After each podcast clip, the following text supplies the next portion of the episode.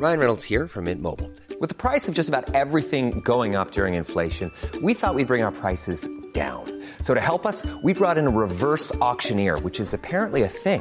Mint Mobile unlimited premium wireless. Ready to get 30, 30, bit to get 30, bit to get 20, 20, 20, bit to get 20, 20, bit to get 15, 15, 15, 15 just 15 bucks a month. So, Give it a try at mintmobile.com slash switch. $45 upfront for three months plus taxes and fees. Promo for new customers for limited time. Unlimited more than 40 gigabytes per month. Slows. Full terms at mintmobile.com.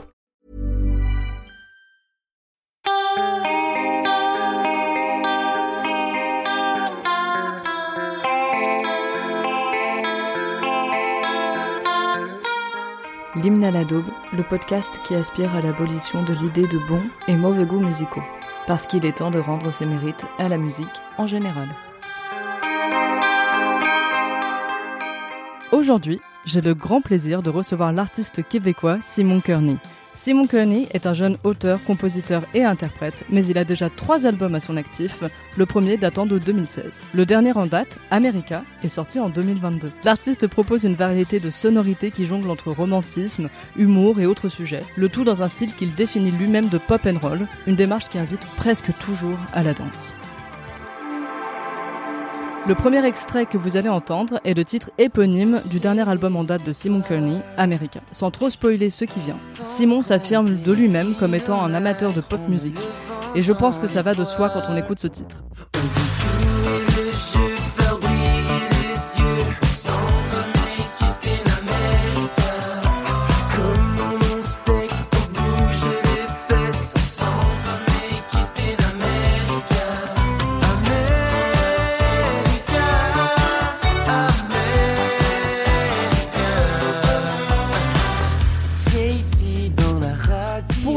Il se trouve dans l'épisode qu'à un moment donné, Simon et moi, on se demande si l'artiste dont on parle est encore actuelle et si elle se produit encore sur scène.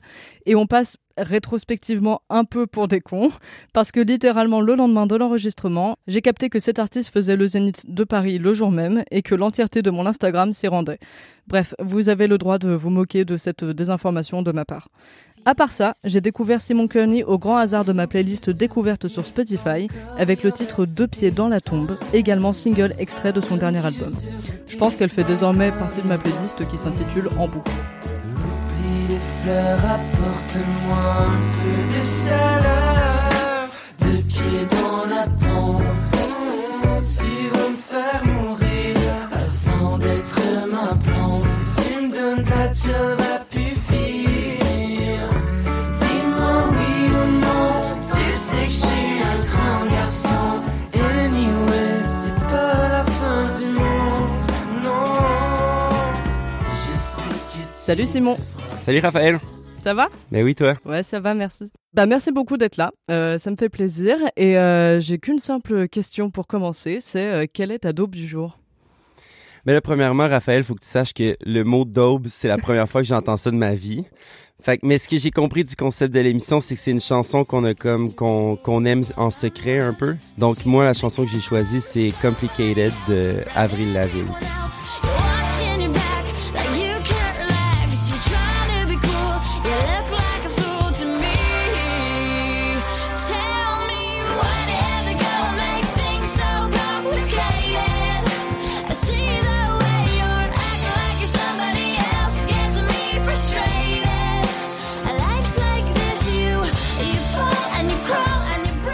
Alors oui, revenons là-dessus rapidement parce que j'en parlais justement avec des collègues juste avant et moi j'ai déjà fait le podcast avec euh, deux artistes québécois. Euh, J'en reçois pas beaucoup, mais euh, et c'est pareil, je crois que c'était un peu obscur pour eux ce, ce terme de la dope parce que c'est de la nourriture, mais en France ça veut aussi dire ouais de, de la merde quoi. Ah! c'est pas de la merde, cette chanson-là. Je Bah oui, je sais, t'es es là pour la défendre, mais vous dites vous dites comment du coup pour dire que enfin une, une musique un peu plaisir coupable, ouais? Vous avez une expression Euh, Est-ce qu'on a une expression pour ça? Euh, ah, rapidement comme ça, ça me vient pas. euh, non, je pourrais pas dire. Mais plaisir coupable, c'est vraiment le, c'est le terme qu'on utilise. Alors, euh, figure-toi que c'est la deuxième fois sur euh, ce podcast qu'on me parle euh, d'Avril Lavigne. C'est euh, la première fois, c'était un artiste qui s'appelle Voyou, qui donc lui est français. D'ailleurs, c'est la première fois qu'on me parle d'une d'une même artiste pour la pour la deuxième fois. Et euh, lui, il m'avait aussi parlé d'un titre qui provenait de Let Go, donc ce premier album dont est issue euh, ta, ta musique aussi, euh, qui date donc de, de 2002. Et, euh, et pour lui, le choix, il était justifié par une réalisation relativement récente de son attachement pour la dite chanson, qui est le titre I'm With You, parce que ça lui rappelle un attachement qu'il a euh, à une amie proche et tout, à lui. Et moi, je voulais savoir si toi aussi, c'était un amour relativement récent ou si plutôt t'es un peu dans la nostalgie par rapport euh, à Complicated. Non, moi c'est vraiment, euh, ça vient vraiment de, ma jeunesse puis de la nostalgie. Je sais pas comment ça se passe. ben moi je suis une, je suis un produit de 96, 1996. Fait que j'ai grandi dans l'ère du pop, euh, punk pop. euh, donc euh, Blink 182, Simple Plan, Sum 41. Euh, fait que, ben, tous ces groupes-là, j'ai grandi avec cette musique-là. Puis en étant jeune, souvent, on est comme, les trucs qui sont plus digestes, c'est de la musique, oui, punk, mais avec une sensibilité pop. Parce que la pop, les, les enfants, on aime ça. il y a des, des hooks, il y a des, des, affaires euh, qu'on est capable de se rappeler rapidement. Fait que, Avril Lavigne, ça tombait, ça tombait en plein dans la bonne case pour que je consomme cette musique-là. Puis on va se le dire, ben moi j'ai comme découvert plus Avril Lavigne euh, à son deuxième album parce que sinon j'étais un peu trop jeune. Mais j'ai eu un, j'étais en amour avec Avril Lavigne. C'est mon premier crush. J'avais un un poster dans ma chambre là, puis euh, je rêvais que ça soit mon amoureuse. Bah, c'est le crush euh, ultime, je pense. Moi, je- j'avais pas de crush, mais je sais que euh, toutes mes Sims, quand je jouais aux Sims quand j'étais enfant, elles étaient habillées comme elle, par contre. Parce que Bah elles oui, c'est ça. Mais tu sais, c'est tellement, euh, c'est tellement bien réfléchi. On, on, on y donne l'image de l'artiste punk rebelle, mais au final, c'est vraiment comme un produit commercial à fond, euh, géré par une grosse maison de disques qui ont, qui ont fabriqué une image sur mesure. Puis après ça, ben, les jeunes, on consomme ça, puis on se dit, ah, on est donc ben punk parce que on a des trous dans nos chandails, puis on porte des Converse. ouais, mais classique, classique. Euh, bah, c'est marrant que tu dises ça, justement, toutes les références que tu as citées avant, parce que bah, personnellement, donc j'avais j'avais 7 ans quand cette chanson est sortie. Moi, je, je suis de 95. Et donc, j'avais pas euh, de recul et j'avais bah, peu de culture euh, sur. euh, sur ce qui se faisait euh, un peu ailleurs ou alors sinon euh, américaine etc et du coup bah par exemple je pensais et je pense que c'est le cas de pas mal de français mais qu'Avril Lavigne était américaine et je l'ai su que euh, rapidement que en fait non elle était elle était canadienne euh, et et du coup je la rangeais un peu dans le même panier bah, que Simple Plan et, ou Sum 31 euh, Sum 41 comme on disait par, par exemple, Simple Plan, c'est en plus de pas être un groupe, un groupe américain, c'est un groupe québécois. Ouais, c'est québécois, Ouais. j'ai vu, je me suis Ouais, rendu compte.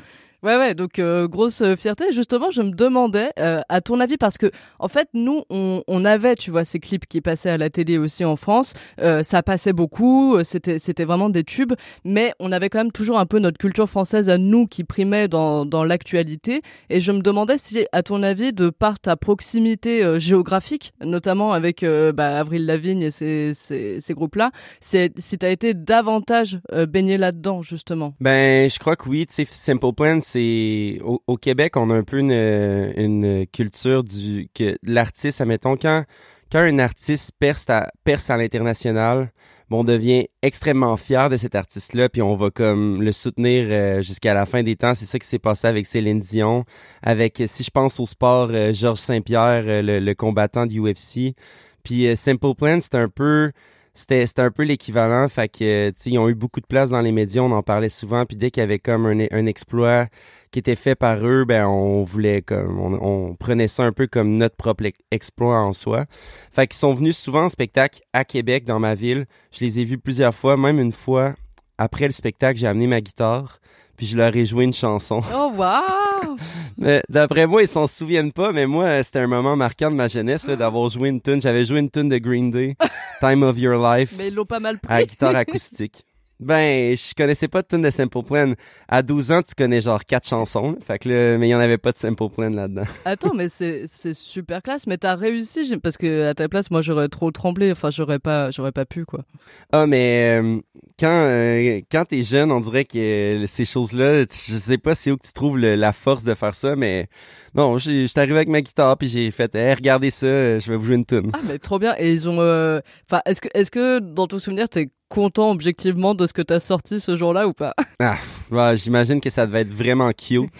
Est-ce que est-ce que c'était bon? Ça reste à voir. Mais ils ont applaudi, quoi. Ils ont dit bravo.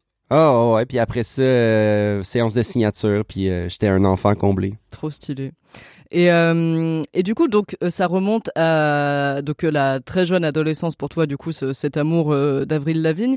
Est-ce que est-ce que tu l'écoutes encore? Euh, aujourd'hui euh, avec, euh, enfin, peut-être pas autant, mais quand tu l'écoutes, effectivement, c'est toujours les mêmes sentiments que tu éprouves. Alors pas forcément amoureux, peut-être que tu croches plus sur elle, mais est-ce que tu aimes toujours autant ce que ce que tu entends? Oui, ben c'est sûr qu'il y a une part de nostalgie, puis des fois c'est tout le temps la question, genre, est-ce que j'aime ça parce que j'ai une nostalgie derrière ou c'est encore vraiment bon? Euh, honnêtement, je peux encore de, je peux pas te répondre là-dessus, mais quand j'écoute ça, ça me procure vraiment un sentiment le fun, puis aussi c'est euh, c'est ma chanson de karaoké. Fait que Ah, euh, ok. entre autres pourquoi je l'aime puis je l'écoute encore, c'est parce qu'il faut que je me pratique au cas où où on- finalement on débarque dans un bar karaoké puis il faut que je chante une chanson. Ouais, c'est ton go-to euh, karaoké, ouais.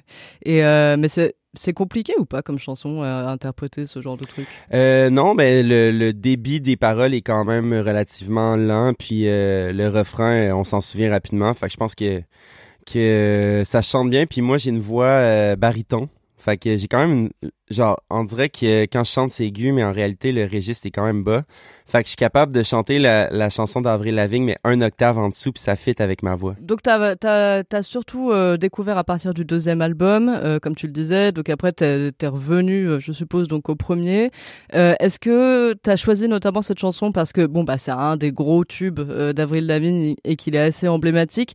Mais est-ce que c'est un attachement effectivement particulier pour cette chanson, hormis le fait que ce soit ton go-to karaoké, ou est-ce que tu l'as suivi aussi dans cette période? C'est pareil, j'en parlais avec euh, cet autre artiste qui m'avait parlé d'elle, où moi je, me rappelle surtout euh, parce que comme tu disais, elle était un peu vue comme une badass. euh, elle faisait du skate avec ses potes, elle fout le bordel au centre commercial, etc.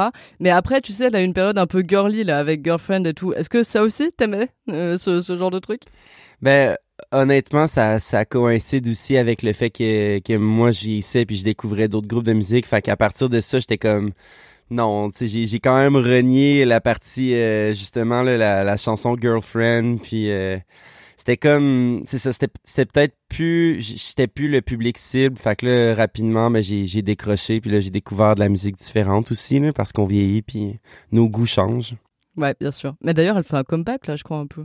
Ouais, je pense qu'il est en train de, de, de réessayer de, de sortir un album. Je sais pas s'il est sorti d'ailleurs, mais. Ouais, je sais pas, je je me suis pas renseigné sur euh, sur ça.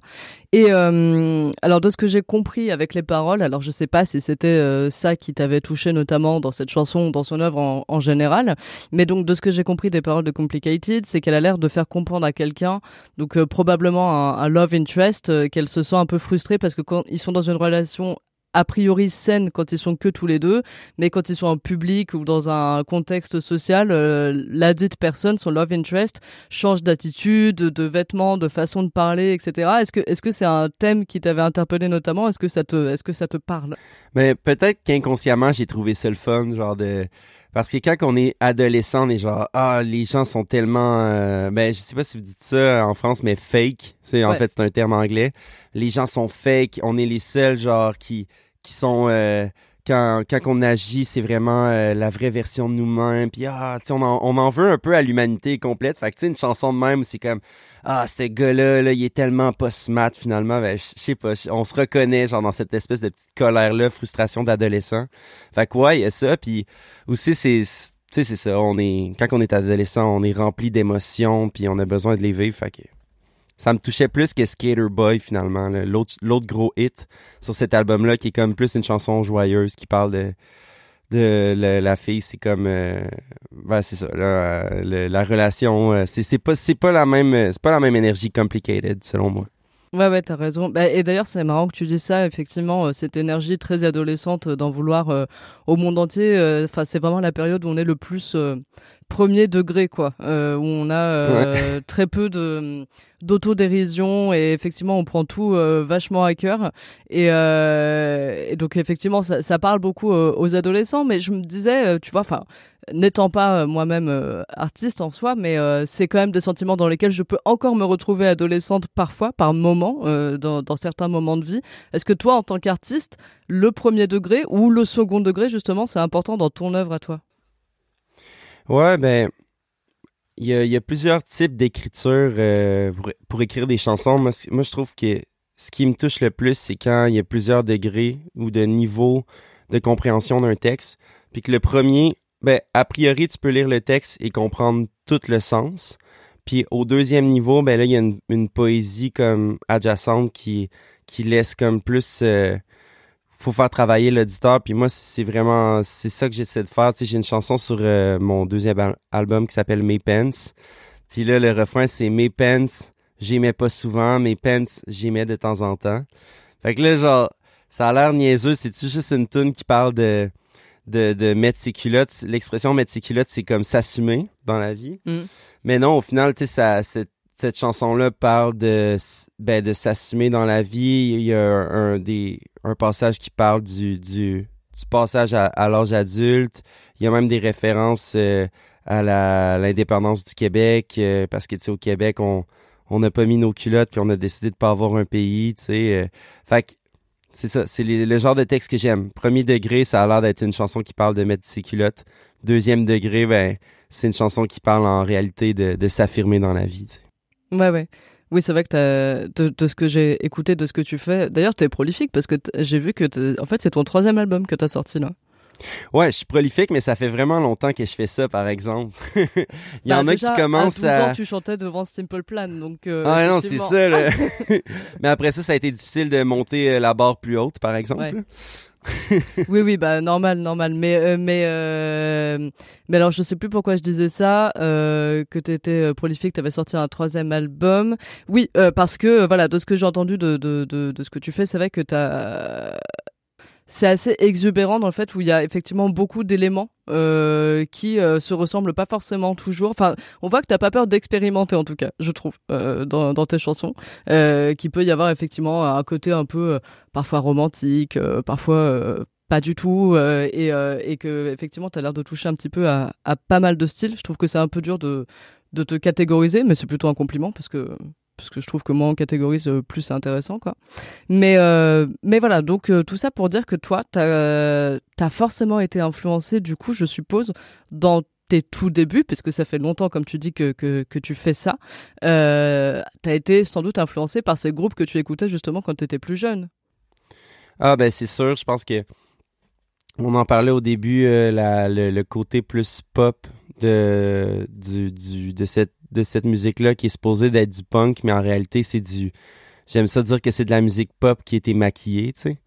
Fait que cette sensibilité-là euh, de, la, musique euh, catchy avec des refrains qu'on est capable de chanter du premier coup, euh, je, crois que je l'ai vraiment assimilé rapidement. Fait sais, des fois, je, je me dis, ah, je pourrais essayer de faire une chanson un petit peu plus euh, moins formatée, euh, avec euh, aussi plus un, trip de son euh, psychédélique, mais je reviens toujours à faire une chanson pop parce que j'ai grandi là-dedans, tu sais. euh, euh, j'écoutais pas vraiment du, du Metallica, là, j'écoutais euh, genre c'est ça, j'écoutais de la musique pop, j'ai toujours aimé ça, je trouve que il y a, y a une difficulté à faire euh, de la musique qui qui va être appréciée par un grand nombre de gens, c'est facile euh, à une clique précise qui aime telle esthétique puis qui aime tel style de chanson, mais c'est encore plus difficile à aller rejoindre un grand grand nombre bassin de personnes.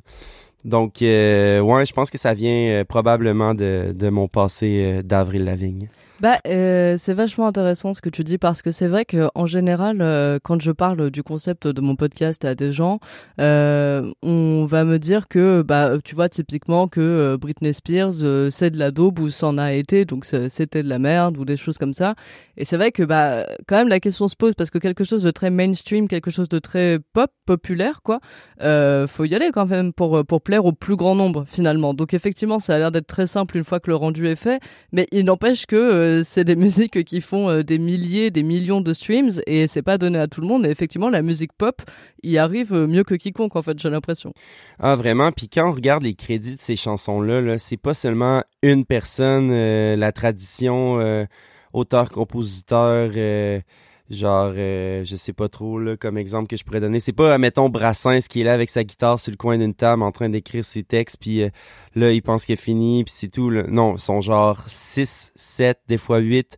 C'est... c'est euh, quasiment comme euh, ils devraient mettre des, des sarraux de, de scientifiques là, pour créer genre le produit final que tout le monde va va aimer euh, du premier coup c'est c'est de la science tu sais puis il y a quelque chose de vraiment fascinant là-dedans sinon il y a un artiste ben un auteur euh, ben un compositeur euh, suédois qui s'appelle Max Martin puis lui, c'est comme un espèce de génie de la chanson pop. C'est lui qui a fait les hits euh, des Backstreet Boys. Il a fait des chansons pour, pour Britney Spears, Katy Perry, Bon Jovi. Puis celui, ce, ce, musicien-là, il y a plus de hits dans les, dans les charts que Elvis ou les Beatles, mais on connaît pas son nom. Ouais. Mais c'est, cette personne-là, dans le fond, euh, a, a comme changé le visage de la musique pop depuis les années 80. Puis lui, il travaille tout le temps avec euh, plein d'autres songwriters. Puis c'est, c'est, ça, c'est une machine qui est super bien construite, qui une machine à hits. Puis c'est, il y en a qui sont pas d'accord avec parce qu'ils trouvent que ça enlève un peu la, la magie puis l'émotion dans la chanson, mais moi je trouve qu'il faut quand même un certain talent pour faire ça. Puis ça m'a, ça me fascine beaucoup. Ouais, bah, je suis d'accord, c'est super intéressant. Et d'ailleurs, enfin, je veux pas faire de généralité parce que, comme je disais, effectivement, j'ai reçu, euh, enfin, tu es mon troisième artiste québécois, mais euh, j'ai l'impression, en tout cas, euh, avec cette troisième interview, quand même, que euh, au Québec, je sais pas encore une fois si c'est parce que, euh, voilà, vous êtes euh, sur euh, le continent euh, et que du coup, vous êtes euh, un peu plus baigné dans cette culture-là, mais j'ai l'impression qu'il y a une tolérance que nous, on a moins en France, en tout cas de mon temps, euh, par exemple en 2002, quand Avril Lavigne était euh, au moment de Complicated. Moi, je sais qu'il y avait... euh, comment dire, une pudeur vraiment par rapport à la musique euh, mainstream. C'est-à-dire que oui, Avril Lavigne, on voyait très bien, Britney Spears, on voyait très bien, Christina Aguilera, on voyait très bien, mais c'était un peu la honte quand même de dire qu'on était fan, alors que il y a vraiment, je trouve que les artistes québécois que j'ai rencontrés ou que j'ai interviewés ont vraiment une culture en, musique pop et que du coup ça a été plus assumé de votre côté d'aimer ce genre de musique. Ouais, mais je pense que pendant plusieurs années, ça a été comme un peu une euh, quelque chose d'ironique d'aimer ces chansons-là. Puis là, l'ironie a comme rattrapé la réalité. Puis finalement, ben on on se gêne plus. Admettons, on prend on prend notre guitare ou notre piano, puis là on commence à composer une chanson, puis hop, hey, ça sonne vraiment comme du Britney Spears. Puis hey, j'aime vraiment ça. Tu sais là, on a choisi de parler d'Avril Lavigne, mais moi, mon idole, puis je le dis sans sans aucune gêne, c'est Bruno Mars. Euh, Ah allé ouais, je l'adore. je suis allé jusqu'à prendre des cours de danse durant la pandémie pour pouvoir danser comme Bruno Mars. Je dirais pas que j'ai réussi à, à atteindre son, son niveau de talent en- comme danseur, mais non, mais il y a quelque chose de euh, dans la musique pop qui est flamboyant, qui est décomplexé, qui fait que on n'a pas peur d'aller genre au maximum de de, de, de l'idée, puis c'est quelque chose que je trouve qui est regrettable dans peut-être la musique des années 90 où on est revenu à euh, les cheveux d'en face, euh, les jeans, euh, puis les chandails euh, tout sales, puis on comme s'il y avait comme ben je sais que c'est une, un- une esthétique puis euh, il y a quand même une démarche derrière, mais moi je trouve je préfère les, les costumes en glitter puis les, les feux d'artifice c'est ça qui ça qui me fait triper puis je pense que les gens ont besoin de ça, ils ont besoin de sourire, ils ont besoin de de passer du bon temps puis la musique pop, c'est ça que ça l'offre. Ouais, et puis en plus, euh, c'est vrai que c'est intéressant parce que pour le coup, Bruno Mars, c'est aussi vraiment un, exemple euh, très euh, pertinent de, de musique pop, mais il n'empêche que j'ai l'impression que c'est comme si c'était toujours compliqué de les mettre sur le même plan. Par exemple, lui et Avril Lavigne, alors pour ce qui est de la musique en soi, effectivement, ils sont quand même vraiment différents, mais il n'empêche que je pense que c'est quand même toujours plus acceptable, par exemple, d'admettre qu'on aime Bruno Mars parce que, euh, comment dire, elle, elle chantait bien si tu veux, mais lui chante extrêmement bien. Enfin, il chante des choses qui sont super euh, difficiles, qui m'ont l'air d'être plus compliquées qu'elle. Encore une fois, à l'époque de Complicated, de toute façon, je m'y connais moins en Avril Lavigne.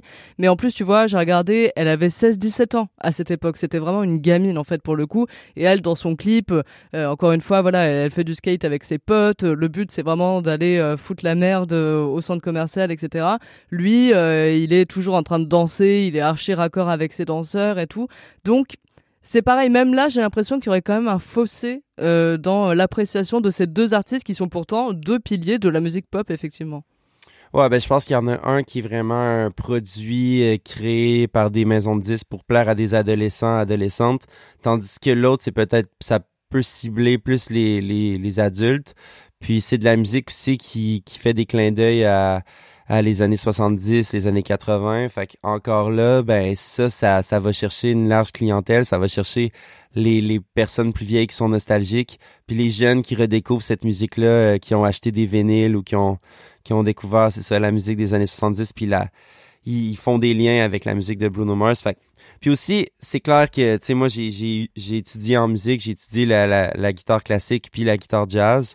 Fait que mon oreille, des fois, ben, peut pas juste se sustenter de, musique euh, pop euh, cliché. Puis Bruno Mars, ben c'est là que j'y lève mon chapeau, c'est qu'il est capable de faire des hits avec une complexité musicale euh, qui est vraiment qui, qui est poussée. Tu sais, il y a des accords jazz là-dedans, il y a des il y a des, des arrangements qui sont de, de, de strings, de, de violon, de, de cuivre, qui sont vraiment étoffés, là, puis ça, ça joue dans les radios. Fait que ça, c'est... Ce serait mon but ultime. Bah, et puis, euh, alors, euh, lui, on le connaît depuis euh, moins longtemps. Enfin, en tout cas, moi, j'ai l'impression qu'il est apparu quand même après Avril Lavigne, ou en tout cas, il est peut-être connu, il est devenu connu un petit peu après. Tu l'aimes aussi depuis le début, lui? Non, Bruno Mars, en réalité, comment ça s'est passé, c'est que ma mère a acheté des billets pour aller voir le spectacle à Québec au Centre Vidéotron. Puis euh, là, dans ma, ma mère, elle m'a dit euh, j'ai une, une paire de billets, veux-tu venir avec moi? Puis là, j'ai juste répondu Arc, non, je veux pas aller voir ça, là, c'est trop de la musique. euh, c'est de la musique euh, à la- pour la radio. Ah, non, non, j'aime pas ça. Puis là, elle est allée avec une de ses amies, ils ont eu vraiment du plaisir. Puis là, le CD traînait sur le comptoir. Puis là, je, je boudais le CD constamment. Je le voyais, je, je passais devant, mais je voulais comme pas y toucher. Puis à un moment, un moment donné, j'ai juste fait Ah, tu sais quoi, je vais l'écouter une fois. Puis ce CD-là est jamais sorti de ma voiture depuis ce temps-là. Ah ouais, mais du coup, c'est trop triste, y es pas allé alors que t'aurais pu, quoi. hey, je sais, je suis tellement déçu, là. Ah, J'aurais aimé ça, là. Ouais, je, je comprends. Moi, j'a- j'avais, j'avais dit non à un concert de Bob Dylan et c'est juste après que j'ai commencé à vraiment écouter sa musique. Donc c'est pareil, je regrette parce que c'était l'époque où il faisait encore des bons concerts en plus. Mais bon. en 1966. Exactement, voilà. Non, euh, c'était euh, c'était quoi? C'était année 2000, tu vois. Ok, ok. Il, Ouais, ouais, il c'est vrai. chantait encore à peu près dans son micro, quoi. Ouais. Donc voilà. Mais euh, ok, mais alors c'est marrant parce que t'as dit non à Bruno Mars parce que tu disais que c'était de la musique un peu de radio, alors que tu sortais quand même encore une fois d'une adolescence où t'avais écouté euh, la musique de radio par excellence. Ouais, mais je pense qu'on fait comme des fois on, fait vraiment le le full circle dans, dans le sens qu'on commence à quelque part, on écoute de la musique euh, radiophonique. Après ça, on a comme une petite crise d'adolescence. Puis à un certain point, ben on revient à aimer cette musique-là qu'au départ on ben c'est ça, c'est comme comme je disais plus tôt, l'ironie, euh, la, la réalité rattrape l'ironie. Puis c'est un peu ça qui s'est passé avec Bruno Mars. euh, euh, j'étais rendu dans ma passe où je voulais pas écouter la musique de la radio, puis finalement j'ai réalisé à quel point c'était bon. Fait que, Et, euh, et là, euh, dans une autre réalité, si ta mère te disait qu'elle avait un ticket pour aller voir Avril Lavigne, euh, t'irais? Ah ça c'est certain, c'est certain que j'irais. puis euh, d'après moi, genre si le spectacle était dans ma ville, je retrouverais beaucoup de mes amis du secondaire à cet endroit-là. Ah? Puis là, euh, les retrouvailles, moi ça va faire dix ans que le secondaire c'est c'est le collège pour vous, je pense. Fait que là, ça va faire dix ans que, que j'ai fini le, le secondaire. Puis les, les retrouvailles, c'est c'est cet automne.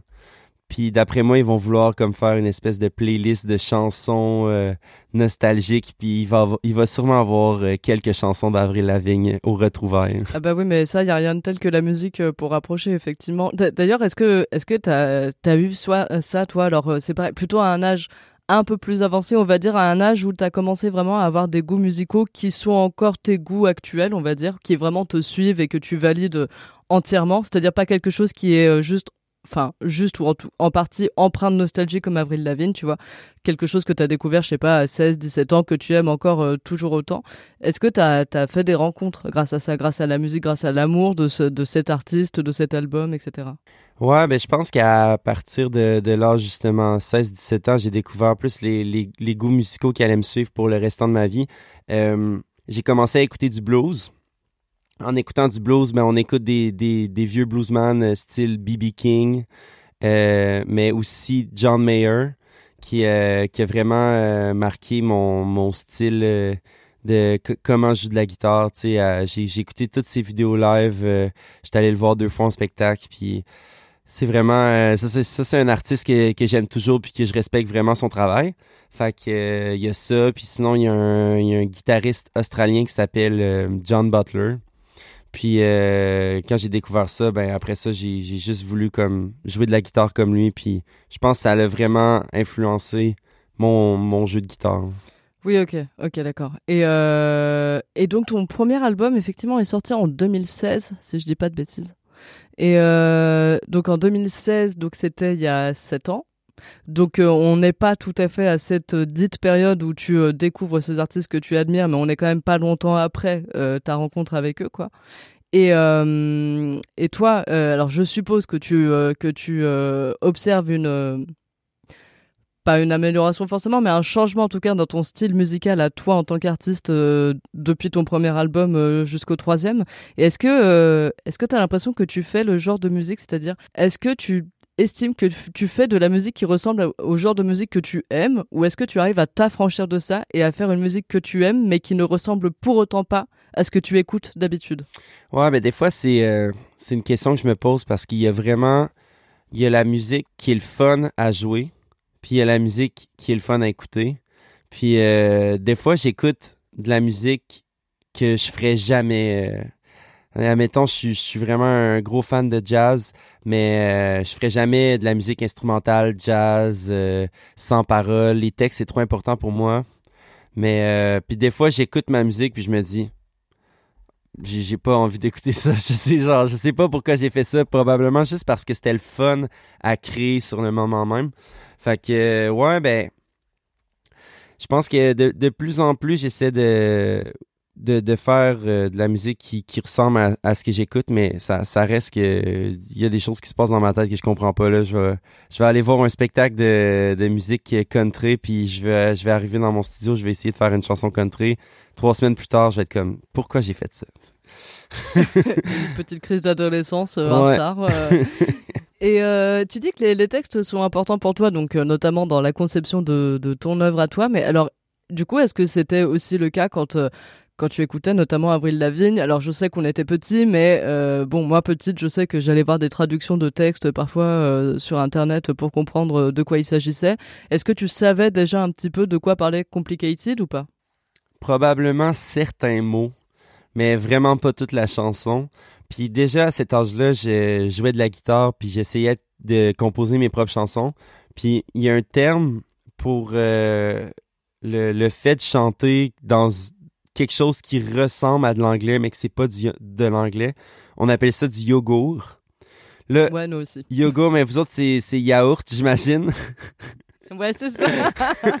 Fait que, ben, j'étais dans mon sous-sol avec ma guitare. Puis là, j'essayais de- d'imiter une chanson d'Avril Lavigne, mais sauf que je chantais toutes les paroles en yogourt. Fait que ça Mm. donne une idée à quel point je comprenais les textes. là. Ouais, ouais, je, je vois très bien. Et euh, puisque euh, tu fais partie de, des- artistes que j'interview qui, euh, qui parlent d'une daube donc, qui, qui, qui date d'un autre temps, donc du- d'une autre partie de ta vie où, de- tu étais plus jeune, est-ce que toi aussi, parce que j'ai l'impression qu'on est un peu tous passés par ça, mais est-ce que tu as eu une période de un peu de snobisme en musique justement? Moi, c'est l'exemple que je ressors toujours. Alors, en plus, celui-ci est assez euh, général. J'ai l'impression que beaucoup de gens l'ont passé, ce cap. Je sais pas si c'est ton cas, mais euh, moi, je sais que quand j'avais 13-14 ans, euh, j'écoutais les Beatles et le reste, c'était de la merde. Est-ce que tu avais ce genre de snobisme aussi? Ouais, mais c'est ça. Je pense que c'est vraiment venu avec à l'âge de 16-17 ans quand je me suis mis à écouter vraiment la musique, un peu comme toi, la, musique plus vieillot des années 70-60. Moi aussi, j'ai eu ma passe Beatles comme tout le monde. Sinon, j'écoutais du blues, j'écoutais du rock. Euh, puis le, le rock, souvent, ça vient comme avec euh, un je m'en foutisme. euh, tu portes des chandails noirs, puis t'es genre, euh, t'as les cheveux longs, puis tout ce qui est un peu c'est parce que c'est tellement des, des esthétiques contraires, la musique pop, surtout à cette époque-là, euh, au tournant fin 2000, début 2010. Tu sais, ce qui, ce jouait à la radio, c'était du Britney Spears, euh, Usher. euh, c'était comme... C'était tellement euh, peaufiné, c'était tellement comme propre, si on veut, que quand t'écoutes de la musique rock, mais c'est c'est complètement aux antipodes. Fait que oui, j'ai eu ce snobisme-là. Ça m'a pris du temps. Puis même au cégep aussi, le, le cégep qui est comme le- l'école supérieure, ben, avant l'université au Québec, où j'ai étudié la musique, ben là, par exemple, tu rentres dans une espèce de vortex de snobisme intense où, étant donné qu'on apprend la musique jazz, qu'on apprend des affaires, on, veut comme faire de la musique tellement complexe, mais qui sert complètement à rien. Sais, pourquoi on, on se force à faire de la musique qu'on n'écouterait pas nous-mêmes? Fait que là, j'ai eu cette partie-là où tout ce qui était trop simple, comme la musique pop, je voulais rien savoir, mais au final, je faisais juste renier euh, mes vrais sentiments profonds. Ah, mais là, c'est encore pire parce que c'est vrai que t'étais vraiment juste encouragé même à être snob, quoi. C'était pas un combat euh, en solitaire euh, contre le monde. Vraiment, t'avais plein de gens qui te disaient, bah oui, il faut penser comme ça, quoi. oh non, c'est ça, tu sais, euh, à l'école, en musique. Mais après ça, c'est fou comment je rencontre des gens qui sont en train de faire des projets musicaux tellement simples, puis des trucs euh, épurés. Mais je pense que ça prend de la maturité pour aimer la pop. Bah, je pense que t'as raison, effectivement. Je pense que t'as raison.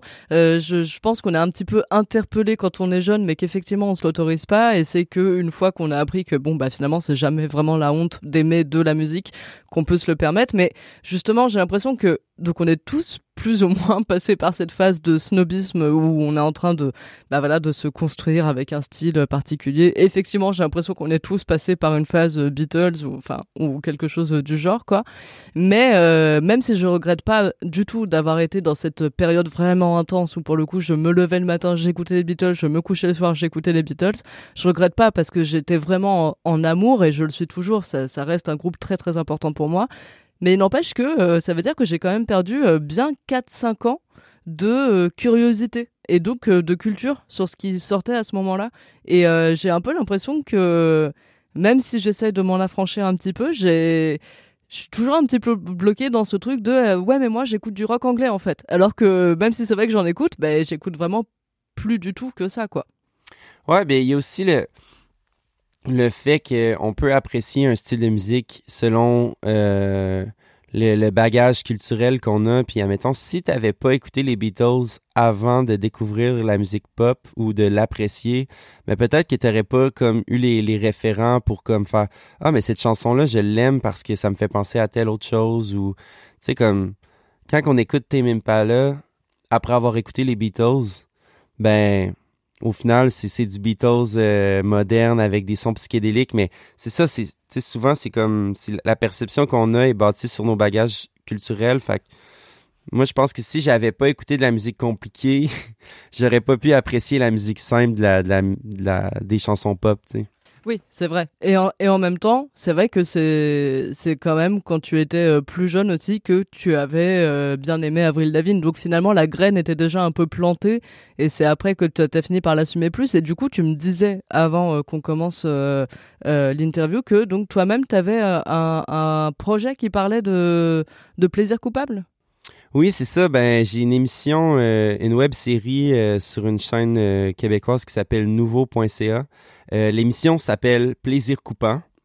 Puis euh, ça parle. euh, ben, j'invite des artistes émergents à, la maison chez nous à l'île d'Orléans.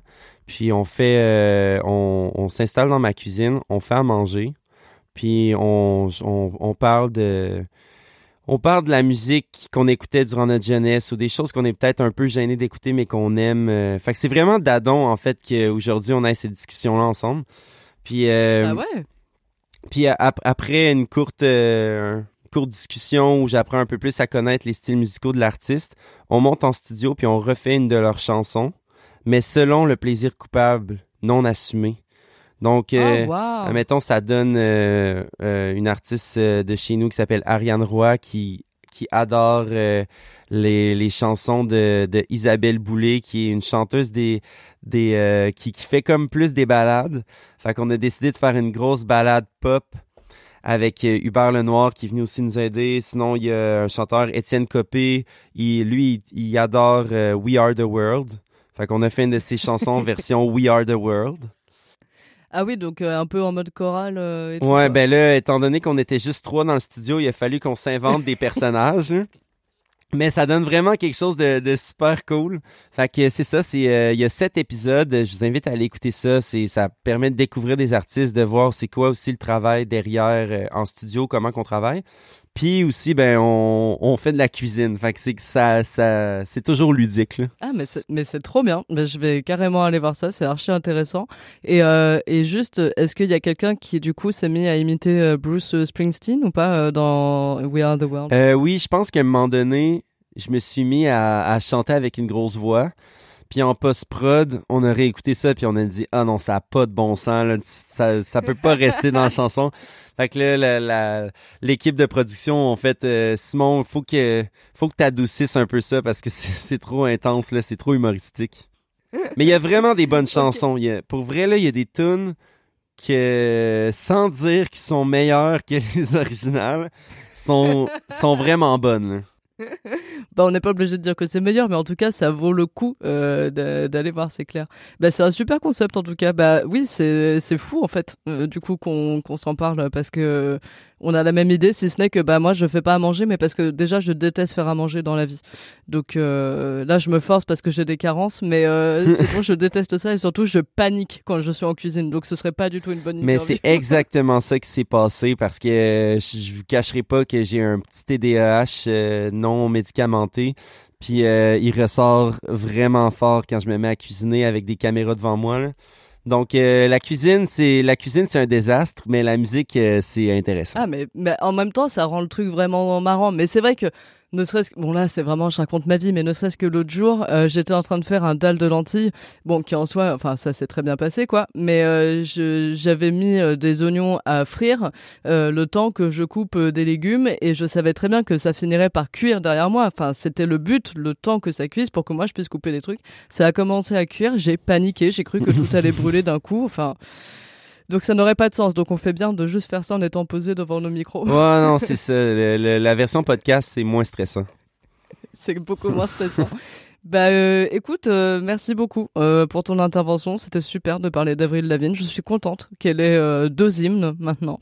Elle le mérite. Ouais, puis là, on, ça reste encore, c'est indéfini si ces deux chansons, c'est de la merde ou c'est des super bonnes, des, des super bonnes chansons. En fait, euh, bah, je- euh, je- mon but à moi, c'est vraiment de dire que en gros, euh, si ça plaît euh, d'amour à, à au moins une personne, ça veut dire qu'il y a quelque chose à sauver dans cette chanson, quoi. C'est vrai, vive Avril Lavigne.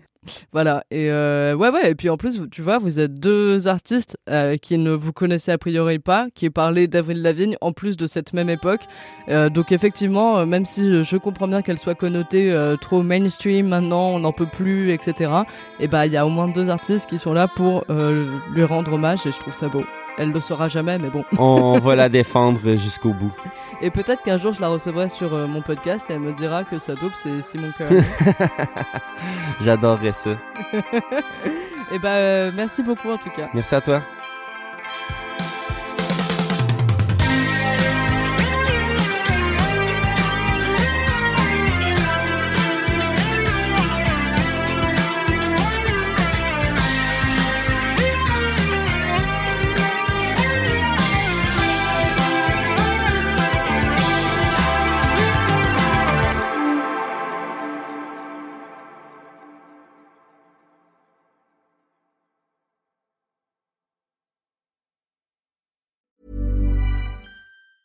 Hi, I'm Daniel, founder of Pretty Litter. Did you know cats tend to hide symptoms of sickness and pain? I learned this the hard way after losing my cat, Gingy. So I created Pretty Litter, a health monitoring litter that helps detect early signs of illness by changing colors, saving you money and potentially your cat's life. Pretty Litter is veterinarian developed, and it's the easiest way to keep tabs on your fur baby's health right at home. Go to prettylitter.com and use code ACAST for 20% off your first order and a free cat toy. Terms and conditions apply. See site for details.